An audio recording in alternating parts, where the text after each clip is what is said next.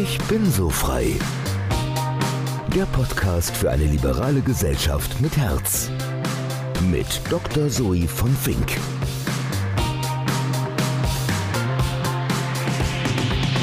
Herzlich willkommen zu Ich bin so frei. Der Podcast für eine liberale Gesellschaft mit Herz. Mein Name ist Zoe. Zoe mit Accent aigu. Wie viele von euch habe ich während der Pandemie viel gegrübelt über den Wert von Freiheit und wie wir leben wollen und welche Stimmen ich höre zu den Themen, die mich persönlich bewegen. Fakt ist, ich habe mich teilweise nicht wiedergefunden und gemerkt, es geht auch vielen anderen so. Mein Ziel mit dem Podcast ist es daher, unter anderem mehr weibliche Stimmen hörbarer zu machen und mit ihnen zu diskutieren, warum ihnen Freiheit wichtig ist, was sie bewegt und wie sie die Zukunft mitgestalten wollen. Mein erster Gast heute ist Mathilda Götz. Sie hat den mysteriösen Jobtitel Innovation Community Lead. Was das bedeutet, finden wir im Gespräch heraus. Mathilda arbeitet bei dem Münchner Rückversicherer Munich Re. Die Munich Re, für alle, die das Unternehmen nicht kennen, ist einer der weltweit führenden Risikomanager. Sie haben ihren Sitz in München und sie haben etwa 40.000 Mitarbeiter. Mathilda sitzt in München und ich in Berlin. Wir sehen uns am Bildschirm. Wir sprechen über Innovation, Frauen als Unternehmerin, die Zukunft des Arbeitsplatzes und über Desktop-Yoga. Danke fürs Reinhören und viel Vergnügen.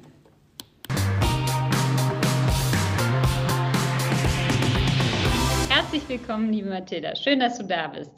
Hallo Zoe, schön dich zu sehen. Was bedeutet Freiheit für dich? Freiheit ist für mich das Aller, Allerwichtigste. Wir haben ja das Glück, dass wir in einer Demokratie leben, aber auch diese Freiheit im Kopf, die Freiheit, Barrieren zu überwinden, die Gewissheit, dass man alles tun kann, was man möchte, die eigenen Talente ausleben, die Begabungen vorantreiben und eben auch diese Barrieren zu überwinden, dass Dinge, die sich vielleicht nicht gehören oder Dinge, die so nicht üblich sind, dass man das alles mittlerweile tun darf, ist für mich ein Riesengeschenk. Du sagst mittlerweile, hast du das Gefühl, da hat sich viel entwickelt in den letzten Jahren?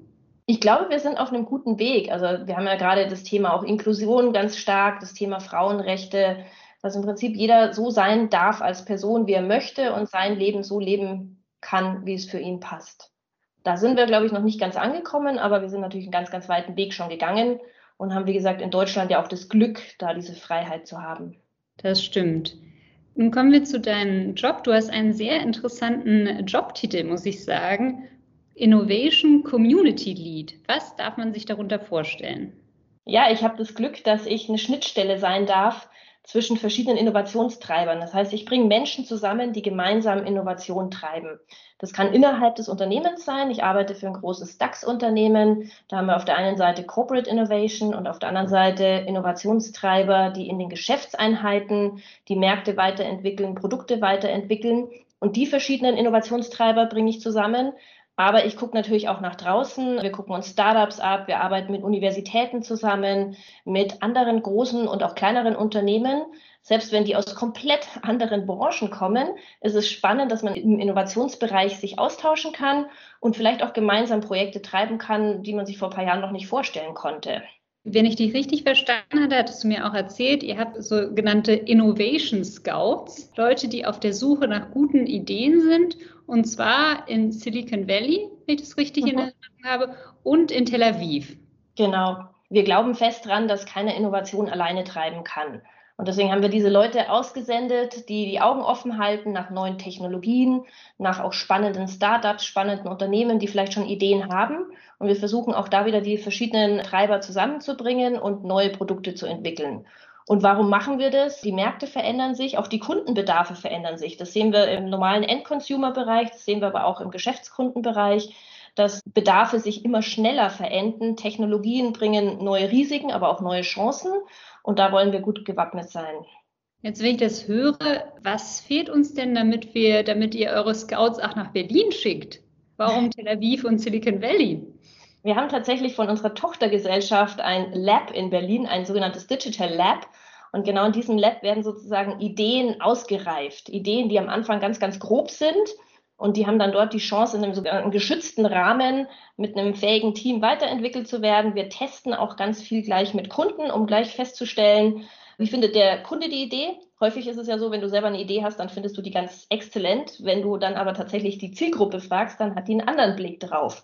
Und das versuchen wir möglichst früh zu machen, haben da eben Testszenarien mit Kunden, befragen die und in einem iterativen Prozess entwickeln wir dann die Lösungen weiter.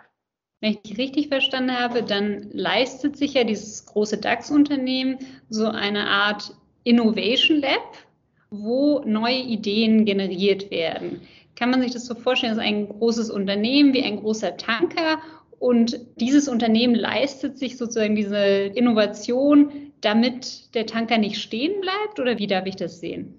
Genau, Innovation hilft im Prinzip allen Unternehmen, sich zukunftssicher aufzustellen, weil eben Märkte sich verändern, Technologien aufkommen, Kundenbedarfe sich ändern. Häufig ist es aber so, dass eben ein Teil im Unternehmen sich um bestehende Geschäftskunden, bestehende Prozesse kümmert.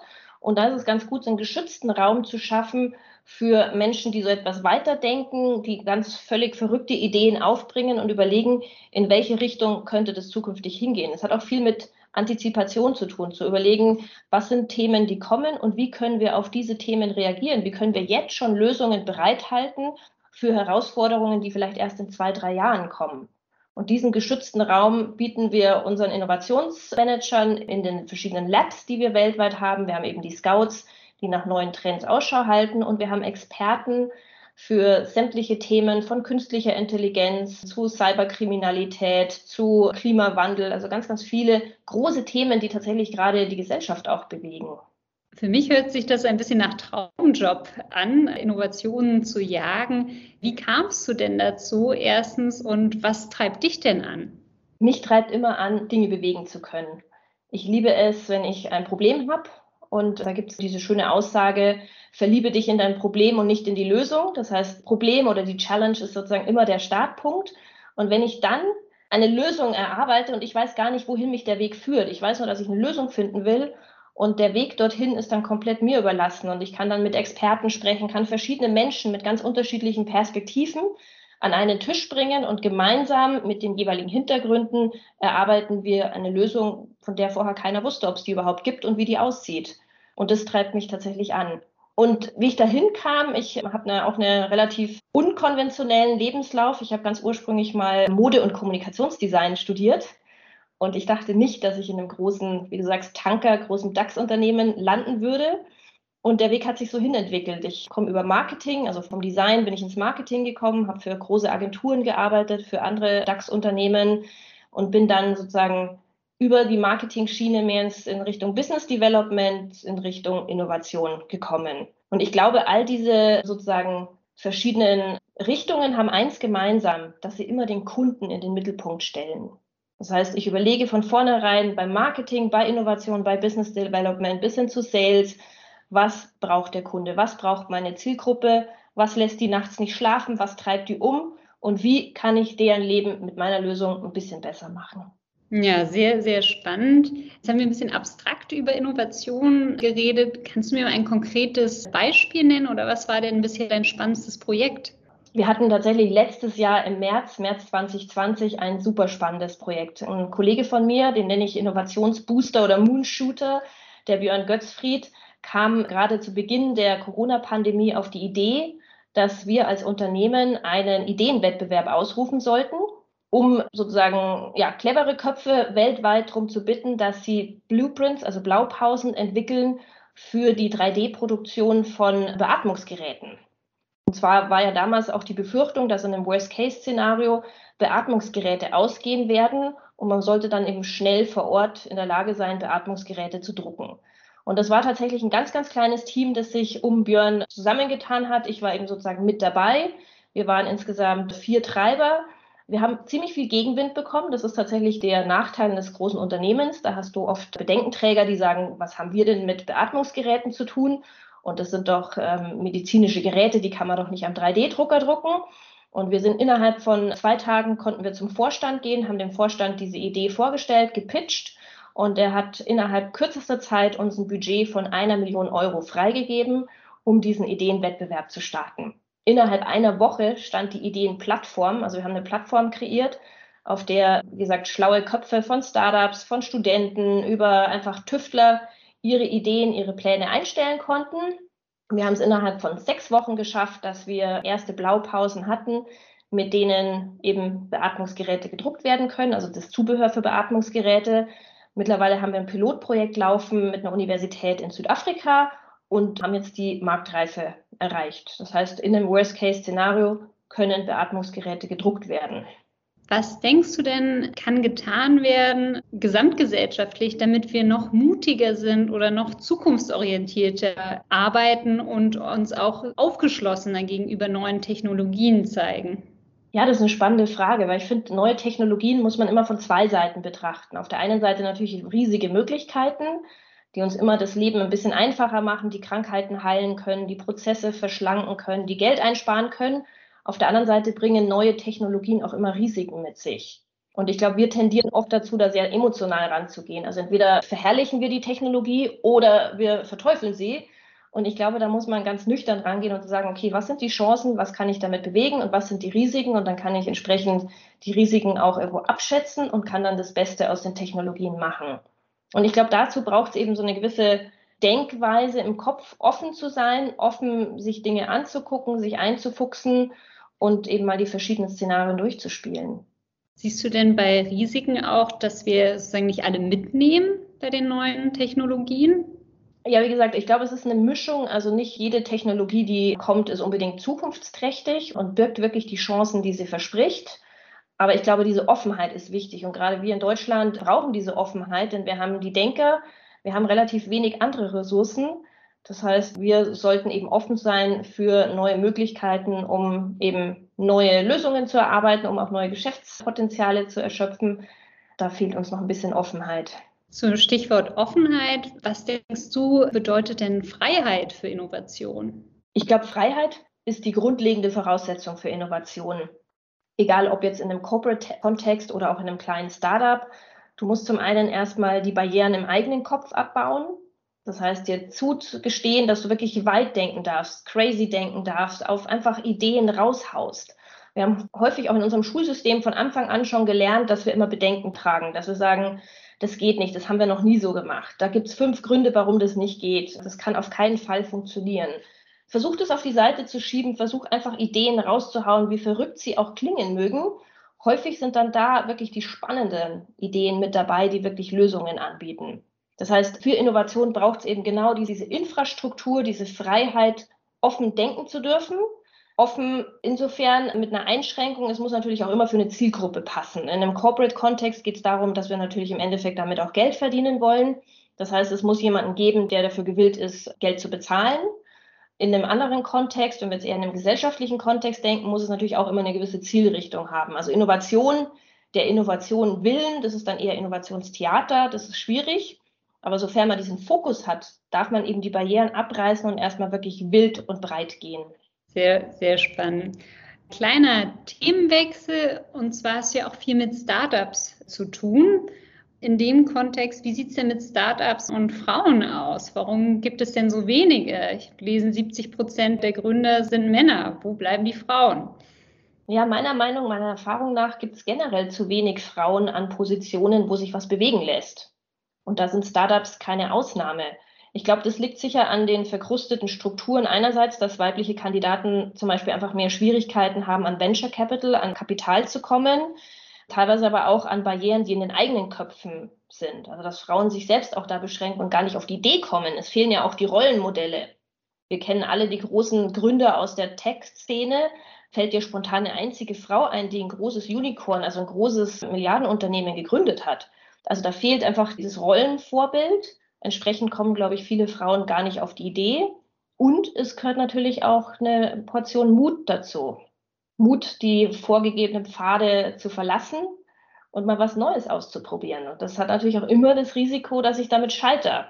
Und dem Scheitern gegenüber offen zu sein, zu sagen, ja, dann wird es nicht hinhauen. Also ich habe jetzt auch eben erst eine Zahl gelesen von 2019, dass im Prinzip 90 Prozent aller Startups scheitern. 50 davon in den ersten fünf Jahren. Das heißt, dieses Scheitern ist Teil des Konzepts und ich muss da rausgehen und sagen, okay, ich habe jetzt gelernt, wie ich es beim nächsten Mal nicht mache. Also fehlt uns etwas Mut zur Fehlerkultur. Also 90 Prozent finde ich doch recht hoch. Ich dachte, es ja. wäre bei 80, aber nee. puh, 90 Prozent. Also ist die Wahrscheinlichkeit, im ersten Anlauf zu scheitern, doch recht hoch, oder? Ja, und das bringt mich zu dem Thema stromlinienförmige Lebensläufe. Ich glaube, die wird es in Zukunft nicht mehr geben. Ich glaube, das ist spannend zu sagen, okay, ich habe mal ein Startup gegründet, dann bin ich gescheitert, dann habe ich was anderes gemacht, aber ich nehme ja überall Erfahrungen mit. Das ist dann genau die Fehlerkultur, Zoe, die du ansprichst. Dass man bereit ist zu sagen, ja, ich habe Fehler gemacht, aus den Fehlern habe ich gelernt und dann bin ich ein Stück gewachsen und kann mich der nächsten Herausforderung stellen. Und, und genau diese Profile wird es in Zukunft brauchen. Meinst du, die Personaler sind schon so weit, nicht ganz geradlinige Lebensläufe zu schätzen? Ja, ich denke, die Tendenz geht dahin. Um den Herausforderungen gerecht zu werden, musst du unterschiedliche Profile an den Tisch bringen. Da kannst du nicht nur Leute haben, die alle komplett das Gleiche gemacht haben, komplett gleich sozialisiert worden sind. Da braucht es unterschiedliche Geschlechter, da braucht es unterschiedliche kulturelle Hintergründe, da braucht es unterschiedliche Berufs- und Lebenswelten. Und dann kann ich verschiedene Perspektiven zusammenbringen und gemeinsam aufeinander aufbauen. Das ist manchmal auch zugegebenermaßen anstrengend, weil man sich ja häufig mit Leuten besser versteht, die genauso gestrickt sind wie man selbst. Aber es ist wesentlich fruchtbarer, sich mit jemandem auseinanderzusetzen, der eine komplett andere Perspektive hat, auf die ich im Leben niemals gekommen wäre. Also zum Thema Innovation, viel wird ja auch durch Krisen vorangeschoben. Also Krisen können ja ein richtiger Trigger sein. Wie siehst du das denn im Kontext der Pandemie? Was hat das bei euch ausgelöst für eure Arbeitswelt? Ja, also kann ich absolut unterstreichen. Also es ist immer eine Krise oder ein Problem ist der Trigger für Innovation. Wenn ich gezwungen werde mit zum Beispiel reduzierten Ressourcen oder in einem anderen Umfeld, wir sehen es jetzt hier mit Homeoffice oder mit digitalen Videokonferenzen oder hier unserem Call, dann bin ich gezwungen, mich nicht mehr im Live von den Personen zu treffen. Und dann muss ich versuchen, dass ich mir ein Workaround, ein Szenario aufbaue, das das Problem umgeht. Und da gibt es sogar im Innovationsbereich einen eigenen Bereich, der nennt sich Subtraction, wo ich ganz bewusst aus einem geschlossenen System ein Element oder von einem Produkt eine Komponente wegnehme und mich dadurch zwinge, was Neues zu bauen, aus diesem Druck, aus diesem Zwang heraus. Und häufig entstehen da die besten Lösungen. Ein Beispiel, das sicher jeder kennt, ist das Thema Streamingdienste für Musik, Amazon Prime oder Spotify. Da ist praktisch das Abspielgerät, der Walkman oder der Discman ist einfach weg, auch der Tonträger ist weg. Ich besitze auch die Musik nicht mehr. Ich habe nicht ein Regal voll mit CDs, sondern ich streame nur noch. Und dadurch hat sich ein komplett neues Geschäftsmodell ergeben. Das stimmt. Gibt es denn Beispiele irgendwie aus der Pandemie, was sich jetzt bei dir zum Positiven verändert hat? Ich finde es für mich ganz wichtig, diese Balance. Ich bin ja auch Mama von zwei Kindern und arbeite Vollzeit. Und ich finde, mir gelingt es tatsächlich besser in dieser Kombination Homeoffice, Calls, nicht zu jedem Kunden hinfliegen zu müssen, besser die Balance zu halten. Zeit für meine Kinder rauszuschneiden. Gleichzeitig habe ich aber kein Problem, abends um 10 einen Videocall mit Amerika zu machen. Und ich glaube, das ist eins, oder für mich ist es das Thema definitiv, das ich mitnehmen möchte als Learning, das Leben flexibler zu gestalten und auf die einzelnen Bedarfe besser eingehen zu können. Ich glaube, dass in Zukunft wird die Herausforderung sein, wieder zurück in die hybride Welt zu kommen. Da wird es dann hybride Meetings mit anwesenden Kollegen, mit abwesenden Kunden, Kollegen geben. Und da wird es neue Regeln brauchen, wie wir am besten zusammenarbeiten. Das ja. zweite Learning, was ich aus der Zeit hatte, dass man sich wirklich auf die wesentlichen Dinge konzentriert. Ich glaube, dieses Learning haben viele mitgenommen, zu überlegen, was ist mir wirklich wichtig? Wie viel Freizeitstress brauche ich noch zusätzlich? Welche Menschen sind mir auch wichtig? Welche Themen sind mir wichtig? Und da gehe ich tatsächlich viel achtsamer jetzt mit meinem Zeitbudget um. Und das probierst du dir dann auch beizubehalten, egal ob man wieder in Präsenz sein muss oder nicht. Das versuche ich beizubehalten, ja. Ich habe mir das ganz groß aufgeschrieben, dass ich das tatsächlich nicht vergesse. Viele wünschen sich ja jetzt schon eine Rückkehr zur Normalität. Glaubst du, es wird wieder das Normal geben oder ist es vielleicht jetzt auch eine Chance, das voranzutreiben, was wir für richtig halten? Ich habe da gemischte Gefühle. Ich habe das Gefühl, dass viele Dinge werden wir ganz schnell wieder in das alte Normale zurückfallen. Da sehe ich eine große Gefahr. Ich habe die Hoffnung, dass wir wirklich das Beste aus beiden Welten mitnehmen, dass wir uns diese Flexibilität beibehalten, dass wir sagen, okay, es gibt Tage, es gibt auch Themen, da ist es einfach wichtig, meinem Gegenüber gegenüber zu sitzen auch irgendwo mehr die, die Körpersprache zu sehen, sehen, wie der tickt, hinterher noch einen Kaffee oder ein Bier trinken zu gehen. Das, glaube ich, wird auch weiterhin wichtig sein, sich mit Kollegen auszutauschen, auch im Innovationsbereich. Das ist doch teilweise beflügelnder, wenn man sich sieht und gemeinsam an einem großen Whiteboard arbeitet und sich gegenseitig da eben beflügelt. Auf der anderen Seite gibt es viele Meetings. Man wollte mich einmal für einen Workshop nach Mumbai schicken, für einen acht Stunden Workshop. Ich glaube, sowas braucht es in Zukunft nicht mehr. Ich muss auch nicht für ein Ein-Stunden-Meeting nach London fliegen. Ich glaube, da kann man viele Dinge, gerade wenn schon ein gewisser Arbeitsmodus schon da ist, kann man vieles remote machen. Ist besser für die Umwelt, ist besser für die Nerven. Die Unternehmen haben ja auch festgestellt, dass es die Reisebudgets dadurch massiv entlastet hat. Der dritte Aspekt für mich ist noch dieses Thema Deep Work.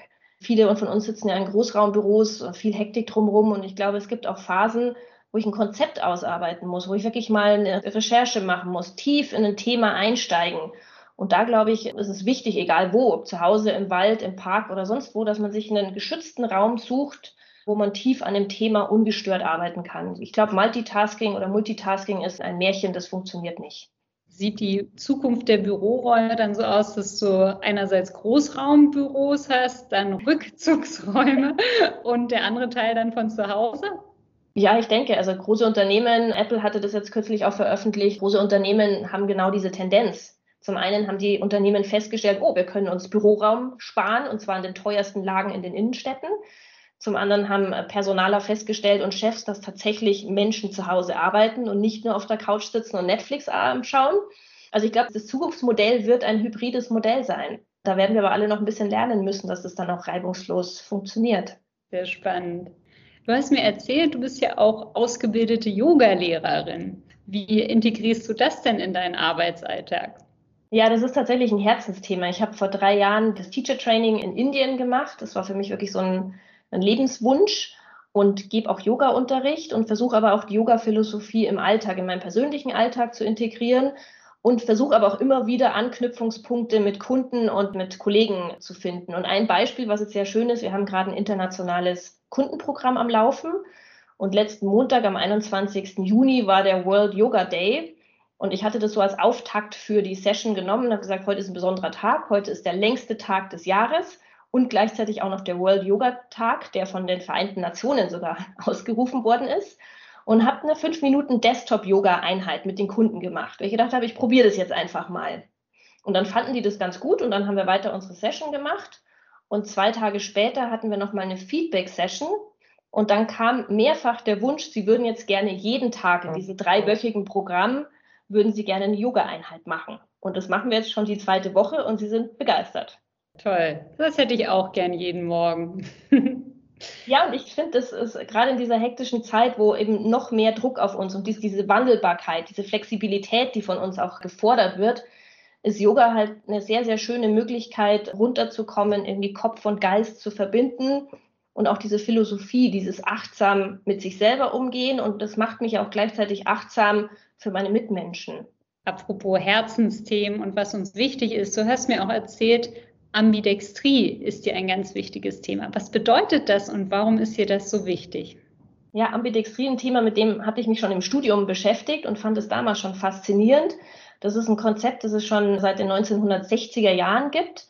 Und das bedeutet tatsächlich, das Wort bedeutet Zweihändigkeit oder Beidhändigkeit, also mit beiden Händen Dinge gleich gut zu können.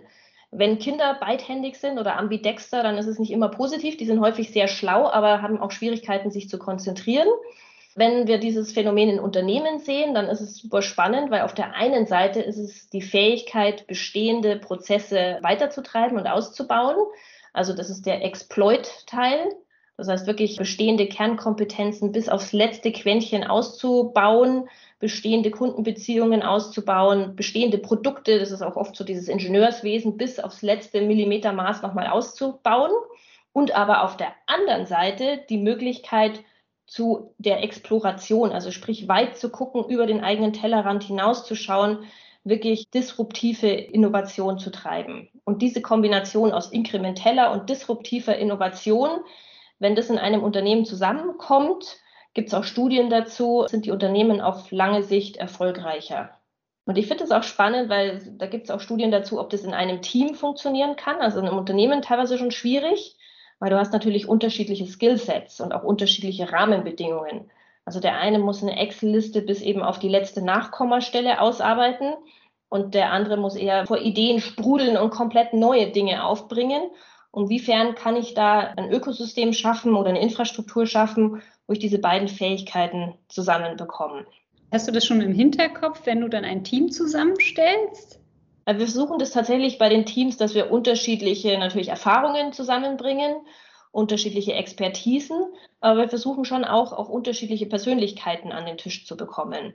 Weil du hast auch eher introvertierte Leute, eher extrovertierte Leute. Es gibt aber auch, und das finde ich, habe ich immer als Vorteil empfunden, es gibt auch Leute, die wirklich beides in sich vereinen können, die auf der einen Seite unheimlich analytisch denken können, also wirklich sich irgendwo reinfuchsen und reinbohren können und dann aber auch wieder einen Schritt zurückgehen können und sagen können, so, und jetzt mache ich den Kopf auf und denke mal völlig verrückt. Und gibt es dazu einen Test, den man machen kann, um rauszufinden, wie man tickt? Ich glaube, es reicht, wenn man in der Innovationsabteilung ein Projekt mal geleitet hat. Dann kann man das ganz gut feststellen. Also bin ich sozusagen im Anfang für die Ideenfindung sozusagen befähigt oder kann ich auch später wirklich die Idee in eine Exekution überführen? Die Idee alle, alleine als solches reicht ja noch nicht. Wirklich spannend wird es dann, wie kann ich das Ganze umsetzen? Und da geht es dann um wirklich Detailarbeit. Da wird es dann mühsam. Du arbeitest ja für ein äh, recht großes DAX-Unternehmen. Natürlich ist das Ziel die Gewinnmaximierung. Aber wenn man mit so vielen Personen auch an so vielen Themen arbeitet, welchen positiven Einfluss kann man denn auf gesellschaftliche Entwicklung haben? Also gerade jetzt, du hast es vorhin genannt, Cybersecurity, Klimarisiken und so weiter. Ich sehe das an zwei Ansatzpunkten. Der eine ist einfach der tägliche Umgang miteinander. Ich glaube, es ist wichtig, dass man mit Kollegen eben achtsam umgeht. Da kommt wieder dieses Ahimsa aus der Yoga-Philosophie oder aus der buddhistischen Philosophie, dass man einfach alle Menschen als Partner und als gleichwertig betrachtet. Und das zum Beispiel kommt ja auch wieder Kunden zugute. Unternehmen, die einfach eine schlechte Unternehmenskultur haben, würde ich jetzt mal die These aufstellen, haben halt häufig auch mit Kunden keinen besonders netten Umgang, weil es spiegelt sich einfach. Da haben wir eine sehr, sehr gute Unternehmenskultur und es liegt mir eben persönlich auch am Herzen, miteinander wertschätzend und achtsam umzugehen. Auf der anderen Seite sind es die großen gesellschaftlichen Themen, die uns umtreiben. Du hast schon genannt, Cyberrisiken, Klimawandel, IoT, Internet der Dinge, Vernetzung. Das sind alles Themen, die wir versuchen, Lösungen zu finden, weil natürlich, wie vorher schon gesagt, neue Technologien oder neue Entwicklungen wie in, in Sachen Klimawandel bringen natürlich eine Menge Risiken mit sich. Und wir versuchen, diese Risiken für unsere Kunden und dann auch wieder Kundeskunden so gering wie möglich zu halten oder eben auch schon, da spielt dann IoT mit rein, Internet der Dinge, mit Sensoren Schäden oder Risiken schon zu verhindern, bevor sie überhaupt entstehen. Und da wird die Technologie uns in den nächsten Jahren unheimlich unterstützen, große Risiken, die wir jetzt haben, Gefahren, die jetzt lauern, komplett auszuschalten oder größtenteils auszuschalten. Schlussendlich würde ich dich gerne noch fragen, wie blickst du denn in die Zukunft und was ist dir da wichtig? Also ich persönlich blicke total positiv in die Zukunft, weil ich eben gerade das Gefühl habe, es ist so eine Aufbruchstimmung. Digitalisierung hilft uns allen. Digitalisierung hilft uns Frauen, habe ich das Gefühl, insbesondere. Wir haben die Möglichkeit, dass eben auch auf vielen Jobs, es geht nicht mehr darum, bin ich da, meine FaceTime, sondern es geht darum, Ergebnisse zählen. Und das finde ich spannend, weil ich möchte ja Dinge bewegen und wenn der Fokus auf den Ergebnissen ist, dann haben wir alle Möglichkeiten. Und eben allein diese Freiheit eben tun zu können, was ich möchte, die Freiheit, was Neues auszuprobieren.